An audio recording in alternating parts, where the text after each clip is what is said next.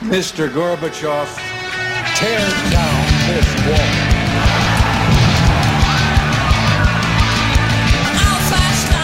No ano de 1989, uma formidável onda de explosões sociais varreu todo o leste europeu, derrubando as burocracias stalinistas e seu monstruoso aparato de Estado como se fossem castelos de cartas. Mesmo a tentativa desses regimes de reformas democráticas feitas por cima, de forma a preservá-los como um todo, foi incapaz de conter essa avalanche.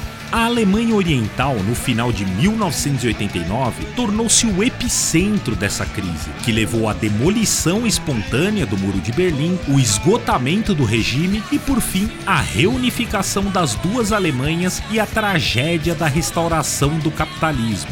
Como foi a recuperação econômica da Alemanha Oriental após a construção do Muro de Berlim? Como os stalinistas dirigiram essa economia? A vida na República Democrática da Alemanha era de fato ruim? Como a reunificação afetou dramaticamente a vida de milhares de trabalhadores do leste alemão? Afinal, como foi destruída a Alemanha Oriental?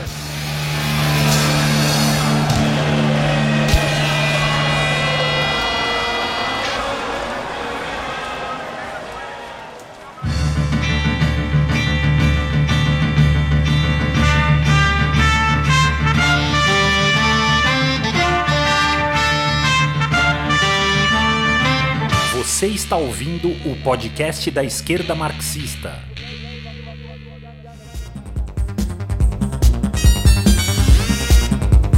Er. Saudações, camaradas. Meu nome é André Mainardi e está no ar a partir de agora a segunda parte do 41º episódio do podcast da esquerda marxista, seção brasileira da corrente marxista internacional.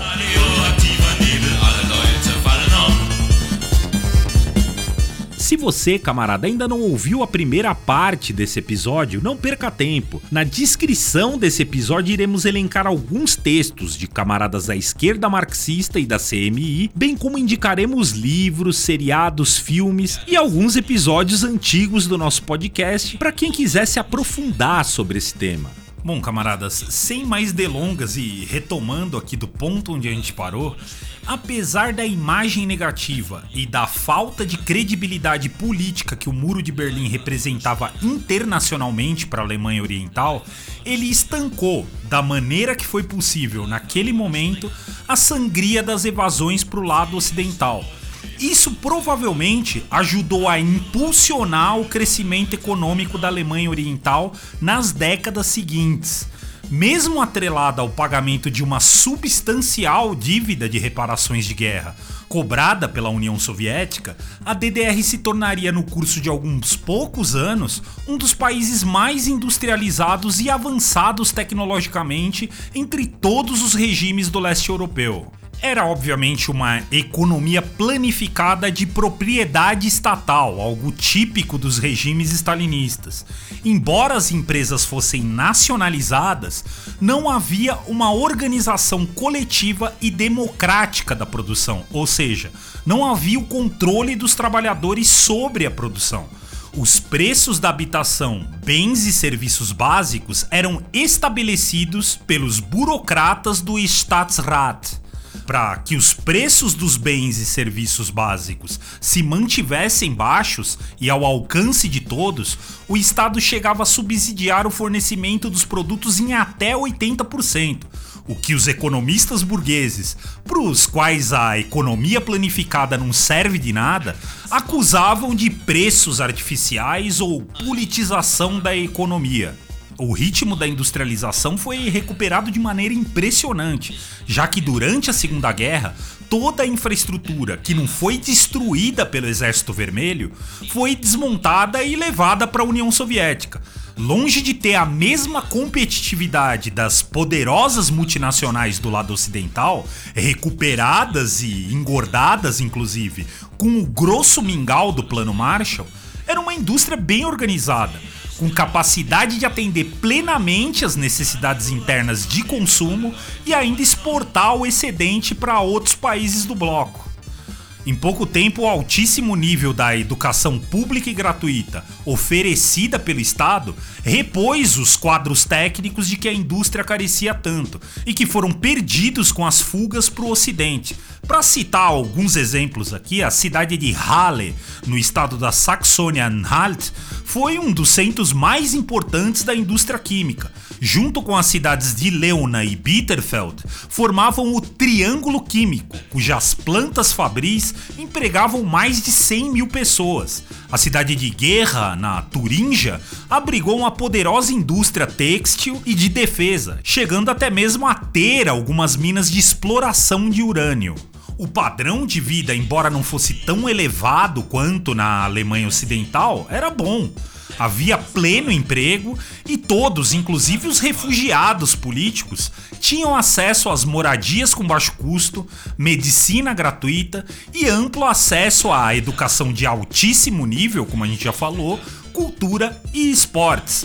A própria ex-chanceler conservadora Angela Merkel, a mamãe, que viveu sua juventude na Alemanha Oriental, confessou ao jornal alemão Süddeutsche Zeitung que a vida na Alemanha Oriental era quase confortável. E ainda acrescentou: as pessoas da Alemanha Ocidental tinham uma noção muito estereotipada do lado oriental. É preciso dizer, é verdade, que nas décadas que sucederam a Segunda Guerra Mundial, as economias nacionalizadas e planejadas na União Soviética e no leste europeu conseguiram, em sua maioria, alcançar resultados surpreendentes no campo da indústria, ciência, saúde, esportes, cultura e educação.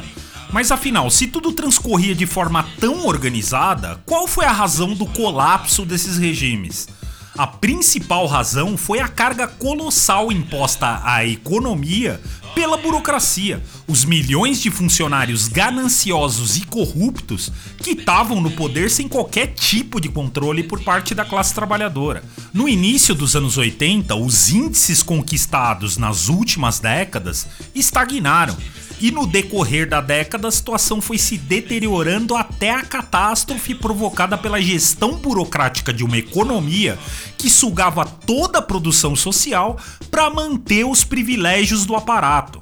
A burocracia na posse dos meios de produção não conseguiu promover o avanço econômico e tecnológico no mesmo nível que os países sob o guarda-chuva do imperialismo um documento apresentado pela oposição de esquerda ao Comitê Central do Partido Russo, a título de emenda, em abril de 1926, já alertava: seria radicalmente errado acreditar que se pode marchar pro socialismo a um ritmo arbitrariamente decidido, quando nos encontramos cercados pelo capitalismo. A progressão ao socialismo só será assegurada se a distância que separa a nossa indústria da indústria capitalista avançada diminuir manifesta e concretamente em vez de aumentar. Essa regra sufocante da burocracia acabou levando a uma queda acentuada do crescimento na União Soviética.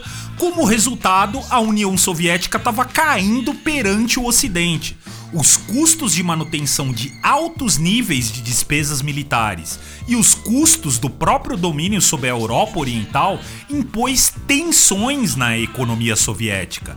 Também a ascensão de um novo líder soviético, o Mikhail Gorbachev, o Gorb, em 1985, assinalou uma maior virada na situação o Gorbachev representou aquela tendência da burocracia soviética que atuou pela reforma por cima, a fim de preservar o regime como um todo. Entretanto, a situação deteriorou posteriormente sob o Gorbachev. Isso inevitavelmente levou a uma crise que teve efeito imediato no leste europeu, onde a crise do stalinismo foi exacerbada pela questão nacional. Assim se confirmavam as perspectivas apontadas por Trotsky no seu livro A Revolução Traída e também no Programa de Transição ao Socialismo, documento de fundação da Quarta Internacional, que diziam: ou a burocracia tornando-se cada vez mais o órgão da burguesia mundial no Estado operário, derrubará as novas formas de propriedade e lançará o país de volta ao capitalismo, ou a classe operária destruirá a burocracia e abrirá uma saída em direção ao socialismo. O Trotsky aqui demonstrava que o equilíbrio social do Estado stalinista era instável. Em longo prazo, ou o elemento socialista ou o elemento burguês iriam inevitavelmente um prevalecer sobre o outro. O crescimento contínuo da desigualdade era um perigo. Os grupos de administradores da economia e do Estado burocratizado não se contentaram apenas com os privilégios e a qualidade de meros consumidores. Mais cedo ou mais tarde, buscariam se transformar em uma nova classe possuidora, expropriando o Estado e transformando-se numa nova burguesia através da restauração do capitalismo foi esse o sentido da manobra do Gorbachev, com a implementação da perestroika, a reestruturação, e a glasnost, a abertura, em substituição ao fracassado plano quinquenal do Brezhnev. Entretanto, no âmbito social, essa manobra desatou forças centrífugas que as burocracias seriam incapazes de controlar. As greves de massa na Polônia, na primeira metade dos anos 80, foram uma expressão prematura desse impasse do regime. Se esse movimento magnífico tivesse sido liderado por marxistas genuínos, isso poderia ter preparado o terreno de uma revolução política, não apenas na Polônia, mas em todo o leste europeu. Mas com a ausência dessa liderança, o movimento foi tirado dos trilhos por elementos contra-revolucionários, como o Lech Walesa. Em 1989, de uma capital a outra, uma onda de revolta se espalhou, derrubando os regimes stalinistas como se fossem castelo de cartas. Na Romênia, o Ceausescu foi derrubado por uma revolução armada e executado por um pelotão de fuzilamento. Na Hungria, o Janos Kadar foi removido do secretariado do Partido Comunista em 1988 e o regime adotou um pacote democrático, entre aspas, incluindo eleições. Na Tchecoslováquia também a situação foi rapidamente afetada e no dia 20 de novembro de 1989, o número de manifestantes reunidos em Praga saltou de 200 mil para meio milhão, isso de um dia para o outro. O fator chave no sucesso dos levantes populares foi justamente a crise da União Soviética. No passado, Moscou tinha intervido com mãos de ferro para esmagar os levantes na Alemanha Oriental em 1953, na Hungria em 1956 e na própria Tchecoslováquia, que a gente falou, em 1968. Mas o Gorbachev, tendo que administrar uma guerra no Afeganistão, onde o poderoso Exército Vermelho vinha sendo surrado pelas milícias Mujahideen, entendeu que essa opção não era mais viável, não era mais plausível. Esses eventos dramáticos marcaram o maior ponto de virada da história. Por quase uma metade de século, os stalinistas controlaram todo o leste europeu. Parecia quase impossível que esses levantes populares pudessem ter sucesso contra o poder de um Estado totalitário e sua polícia secreta. Mas no momento da verdade, esses regimes aparentemente invencíveis mostraram ser apenas gigantes com pés de barro. A essas alturas, todas as pressões internacionais se concentravam sobre a Alemanha Oriental. Essas pressões, durante boa parte da década de 1980, vinham sendo impulsionadas pelo então presidente norte-americano Ronald Reagan. Ex-ator de Hollywood, Reagan era um arrivista conservador que havia feito fama na política delatando seus próprios colegas de profissão ao Tribunal de Inquisição Anticomunista do Macartismo. E estava na ordem do dia de sua administração destruir a União Soviética, bem como todos os regimes do leste europeu. E valia tudo nessa empreitada. Desde concertos de rock aos pés do Muro de Berlim, filmes de Hollywood, até mesmo bajular o Gorbachev e as suas medidas econômicas desesperadas, ao mesmo tempo que os Estados Unidos armavam, treinavam e davam suporte material aos mujahideen e toda sorte de bandidos extremistas islâmicos para trucidar o Exército Vermelho no Afeganistão. Pelo fim dos anos de 1980, a situação a cada dia se tornava mais explosiva. O velho stalinista Erich Honecker, continuador de Walter Ulbricht, foi implacavelmente contrário à reforma. Seu regime igualmente proibiu a circulação de publicações que considerava, entre aspas, subversivas, que a essas alturas vinham da própria União Soviética. O Gorbachev visitou a Alemanha do Leste para acompanhar o 40 aniversário da República Democrática Alemã e aproveitou para enquadrar o Honecker e pressioná-lo a aceitar as reformas. Mas com a posição irredutível do seu líder supremo, o povo do leste alemão tornou-se abertamente rebelde. Os movimentos de oposição começaram a brotar como cogumelos. A eles se incluem o Novo Fórum, o Acordar Democrático e o Democracia Já. O maior movimento de oposição foi criado através de uma igreja de Leipzig, a Igreja Alemã de São Nicolau, onde a cada segunda-feira após o serviço, os cidadãos se reuniam do lado de fora do templo, demandando mudanças na Alemanha Oriental. Entretanto, esses movimentos eram confusos e politicamente imaturos, o que permitiu a sua distorção política pela propaganda imperialista.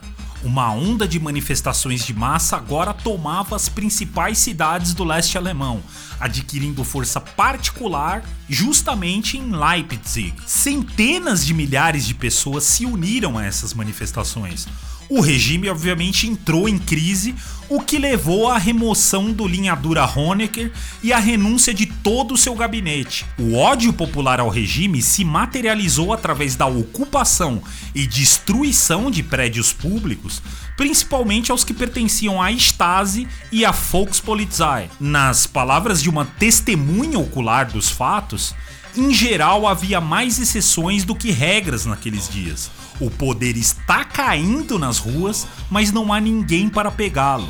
Sob a pressão do movimento de massas, o novo líder do partido, que substituiu o Honecker, o Egon Krenz, chamou eleições democráticas, mas essas reformas propostas pelo regime foram muito pequenas e demasiado tardias. Enquanto isso, na Alemanha Ocidental, o então chanceler Helmut Kohl e seu gabinete vibravam diante das perspectivas e se puseram a preparar uma futura unificação das duas Alemanhas. Primeiro era necessário remover a pedra soviética do caminho com uma porção de tapinhas nas costas e bajulações a Gorbachev e um empréstimo livre de 5 bilhões de marcos ocidentais aos soviéticos, rasgando, obviamente, todas as rigorosas regras de crédito do Banco Central Alemão, o velho Helmut logrou êxito nessa tarefa. O Gorbachev entendia que era melhor uma Alemanha unida e parceira sua do que ter a metade mais poderosa dela contra si e ainda carregar o peso da massa à beira da falência do leste alemão. Em 9 de novembro de 1989, após várias semanas de agitação das massas, o governo da Alemanha Oriental anunciou que todos os cidadãos podiam visitar a Alemanha Ocidental e o oeste de Berlim. Esse foi o sinal verde para uma nova erupção de massas. Espontaneamente, multidões de alemães do leste subiram e atravessaram o muro, juntamente com os alemães do oeste. O Muro de Berlim, símbolo e ponto focal para tudo aquilo que era odiado do regime do leste alemão, começou a ser demolido de forma espontânea. Em novembro de 1989, a população da Alemanha Oriental foi dominada por humores e emoções, uma sensação de libertação, como se toda uma nação experimentasse uma embriaguez geral e, consequentemente, aberta a sugestões e impulsos espontâneos. Bom, derrubar esse regime provou ser muito mais fácil do que qualquer um poderia sonhar. Mas uma vez derrubado, qual regime devia ser posto no lugar?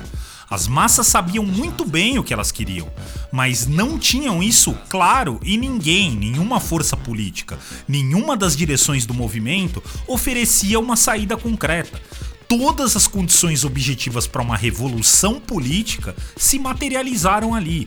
A grande maioria da população não queria a restauração do capitalismo, isso é preciso dizer. O que eles queriam, porém não conseguiam expressar de forma resoluta, era o socialismo. Mas um socialismo com direitos democráticos, sem a Stasi, sem o corrupto Staatsrat, ou seja, sem um Estado ditatorial e monopartidário. Bom, assim como na União Soviética e em todo o leste europeu, na Alemanha Oriental a ala reformadora da burocracia também ingenuamente acreditava que poderia contornar o assédio do imperialismo e restaurar o capitalismo de forma lenta, gradual e segura, sem alterar o regime, no sentido de resguardar os seus privilégios. Porém, o governo alemão ocidental e seus parceiros imperialistas não iriam abrir mão de sua agenda de destruição da República Oriental. O governo de Egon Krenz, que sucedeu o de Honecker, bem que tentou fazer a sua versão da Glasnost e da Perestroika. Uma das primeiras medidas de sua equipe econômica foi constituir a Treuhand, uma empresa fiduciária estatal que coordenaria, nos seus próprios termos, a desestatização dos bens da Alemanha Oriental. De quebra, ainda solicitou um empréstimo de emergência de 6 bilhões de marcos ocidentais ao governo do Oeste. O chanceler Helmut Kohl, por sua vez, negou firmemente esse empréstimo. No lugar disso, ofereceu um plano de unificação monetária das duas Alemanhas. O que num primeiro momento soou maravilhosamente bem aos ouvidos da nova burocracia do leste, no limite representou o início do assalto ao patrimônio do povo do leste alemão. Quanto ao Honecker, o Egon Krenz e centenas de outros burocratas menores, esses não se deram bem. Eles foram presos no final dos anos 90, acusados da aplicação da famigerada Ordem 101, a ordem de atirar e matar os que tentavam atravessar o muro de Berlim. Em julho de 1990, o traidor Gorbachev concordou em abandonar todas as objeções soviéticas para uma Alemanha reunificada no interior da OTAN. O acordo que unificaria as duas Alemanhas foi formalmente concluído no dia 3 de outubro de 1990 e passaria a valer no primeiro dia do ano de 1991.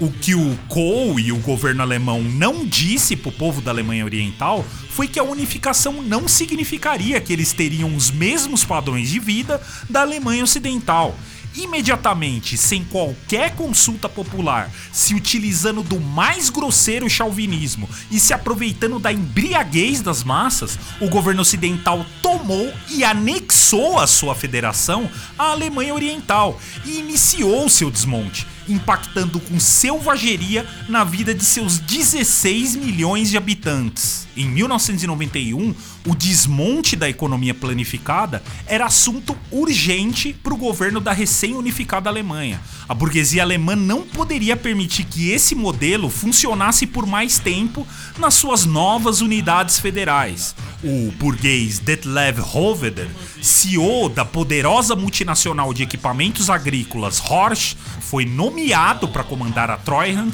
e fazer de forma rápida e brutal a dissolução dos bens da antiga Alemanha Oriental.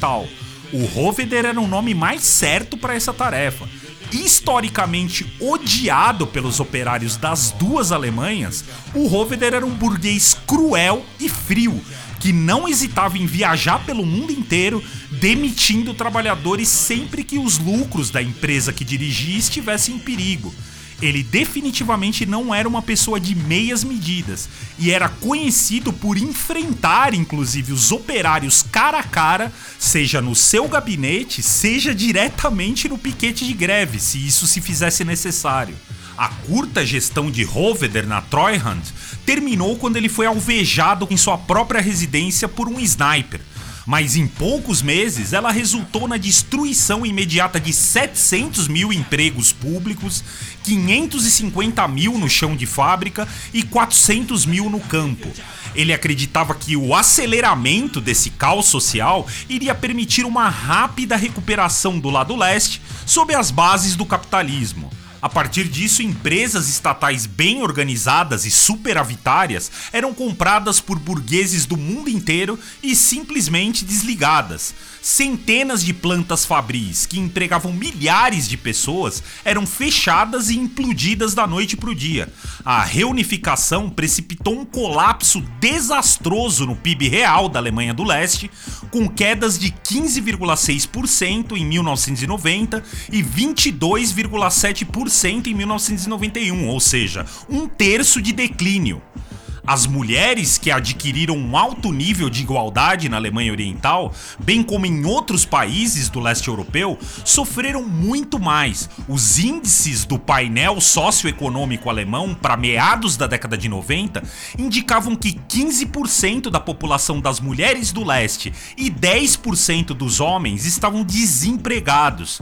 Não demorou muito para um movimento de massas explodir na Alemanha recém-unificada, exigindo a renúncia renúncia do Kohl e a realização de novas eleições.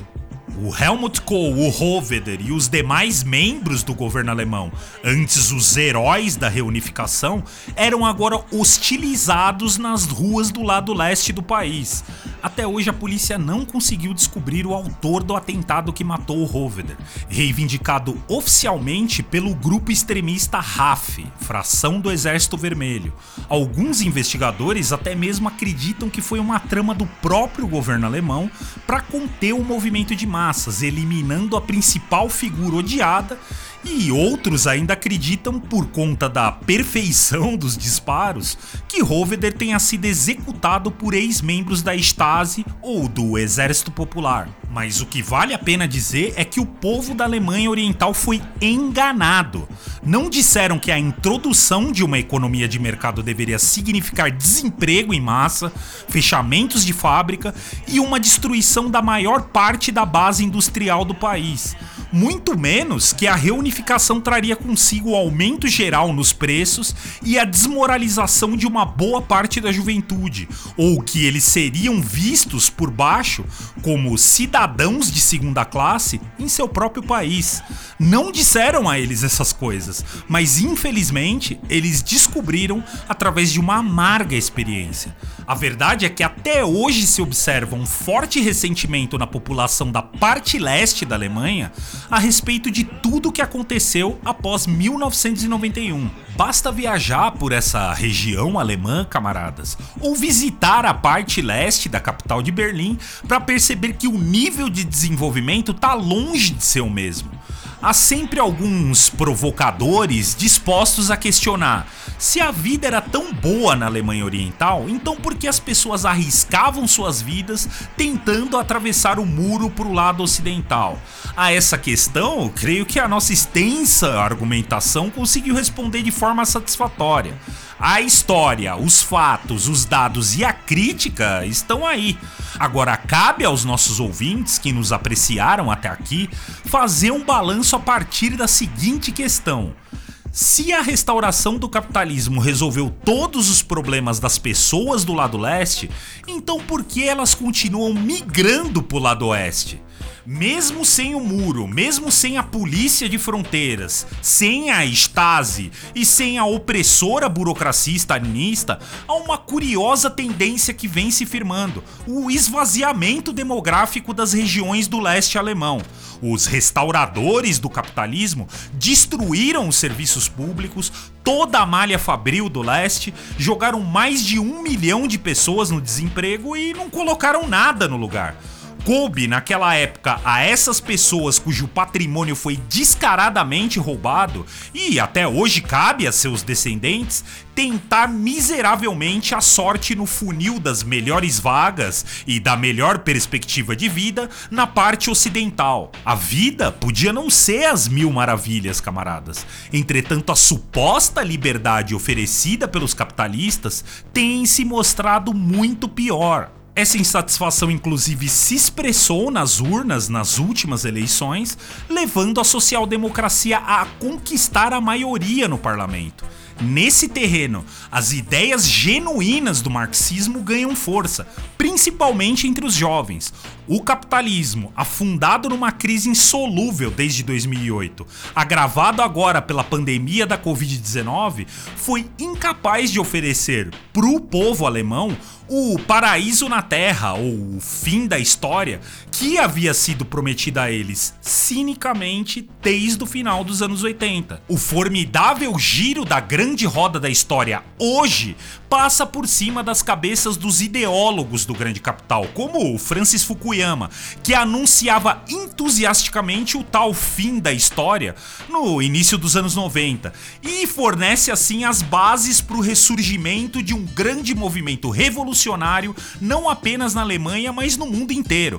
Um exemplo disso, agora no início de 2022, é o imenso levante dos trabalhadores do Cazaquistão, que transbordou as reivindicações econômicas e abriu uma perspectiva de uma revolução política de caráter proletário nesse país, que inclusive é uma ex-unidade da União das Repúblicas Socialistas Soviéticas. Por isso, camaradas, se apropriar de cada centímetro dessa história que foi destrinchada aqui nesses dois episódios é vital, principalmente aos que se dispõem a construir o partido e a direção que terão a capacidade de levar esse movimento à vitória e que irá permitir a construção do futuro socialista da humanidade. Bom, estamos chegando ao final de mais um episódio. A trilha sonora que nos acompanhou durante toda a transmissão de hoje traz o synth pop de Andy Arrogante, representante da Neue Deutsche Welle, a New Age alemã, cena musical que se desenvolveu na Alemanha Oriental no início dos anos de 1980.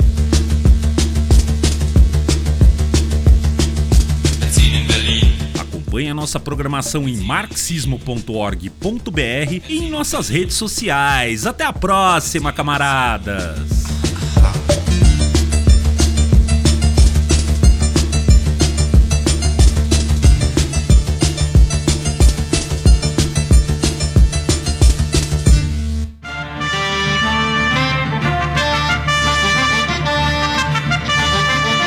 Você ouviu o podcast da esquerda marxista.